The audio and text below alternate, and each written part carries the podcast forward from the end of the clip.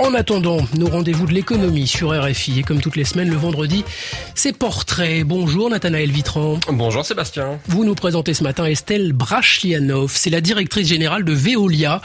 Au moment où le géant français de l'eau et de la gestion des déchets lance un socle commun de protection sociale pour ses quelques 213 000 employés à travers le monde, c'est une mesure, Nathanaël, justement à l'image de la nouvelle patronne du groupe. Oui, avec Catherine McGregor chez Engie et Christelle Edman chez Orange, Estelle Brachlianov fait partie des trois seules femmes à diriger une entreprise du CAC 40.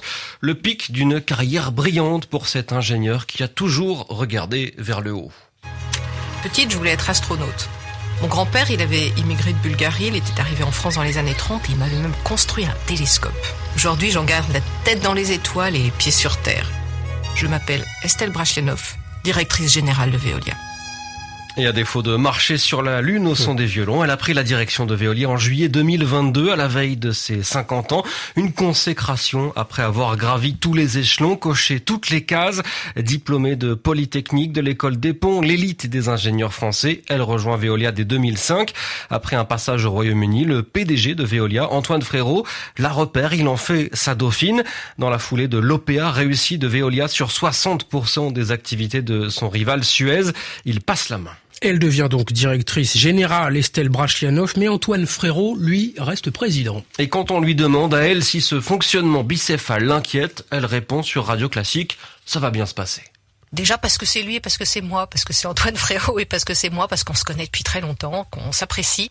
Lui d'ailleurs répétait avant la succession qu'elle était la meilleure, tout simplement. D'ailleurs, c'est elle qui l'a chargé de piloter le rapprochement avec Suez, l'arrivée de 40 000 nouveaux salariés, un défi relevé sans casse. Vincent Huvelin est élu CGT chez Veolia. La majorité de l'intégration de Suez s'est fait hors de France. Mais euh, d'une façon générale, euh, ce qui est clair, c'est que oui, l'intégration euh, s'est plutôt euh, passée de façon euh, correcte d'un point de vue social.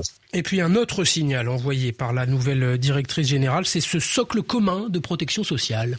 C'est une des premières décisions que j'ai prises en tant que directrice générale parce que j'y tiens, parce que j'y crois. Ça me tient à cœur finalement.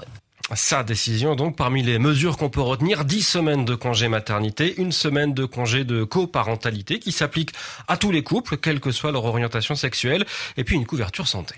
Alors ça paraît évident quand on est en France.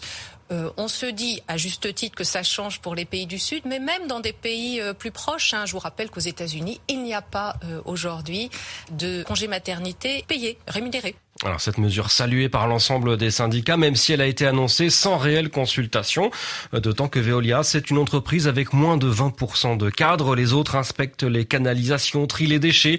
Ils appartiennent à cette masse des premiers de corvée dont il fut en question au début de la pandémie. Estelle Brachlianov s'inscrit dans une longue tradition du capitalisme social à la française, une tradition paternaliste, grinceront certains, face à ces multinationales tellement grandes, tellement puissantes qu'elles en viennent à remplir le rôle des États et des gouvernements. Je vous laisse en juger. En tout cas, c'est une patronne. Derrière ces foulards en soie colorée se cache une femme à l'écoute, les syndicats le soulignent, mais parfois rigide. Après tout, on ne s'impose pas au sein d'un groupe industriel à 80% masculin, sans une forte personnalité, ni sans ambition. Et la sienne d'ambition, eh bien, c'est de faire de Veolia le numéro un de la transition écologique dans le monde. Et pour y arriver, il va falloir faire mieux sur la question de l'eau, la réutilisation des eaux usées en particulier. Veolia a aussi été mise en cause par les défenseurs de l'environnement en Colombie pour sa gestion d'une décharge. Et puis plus récemment, en France, le groupe a été accusé d'employer, via un sous-traitant, des travailleurs sans papier.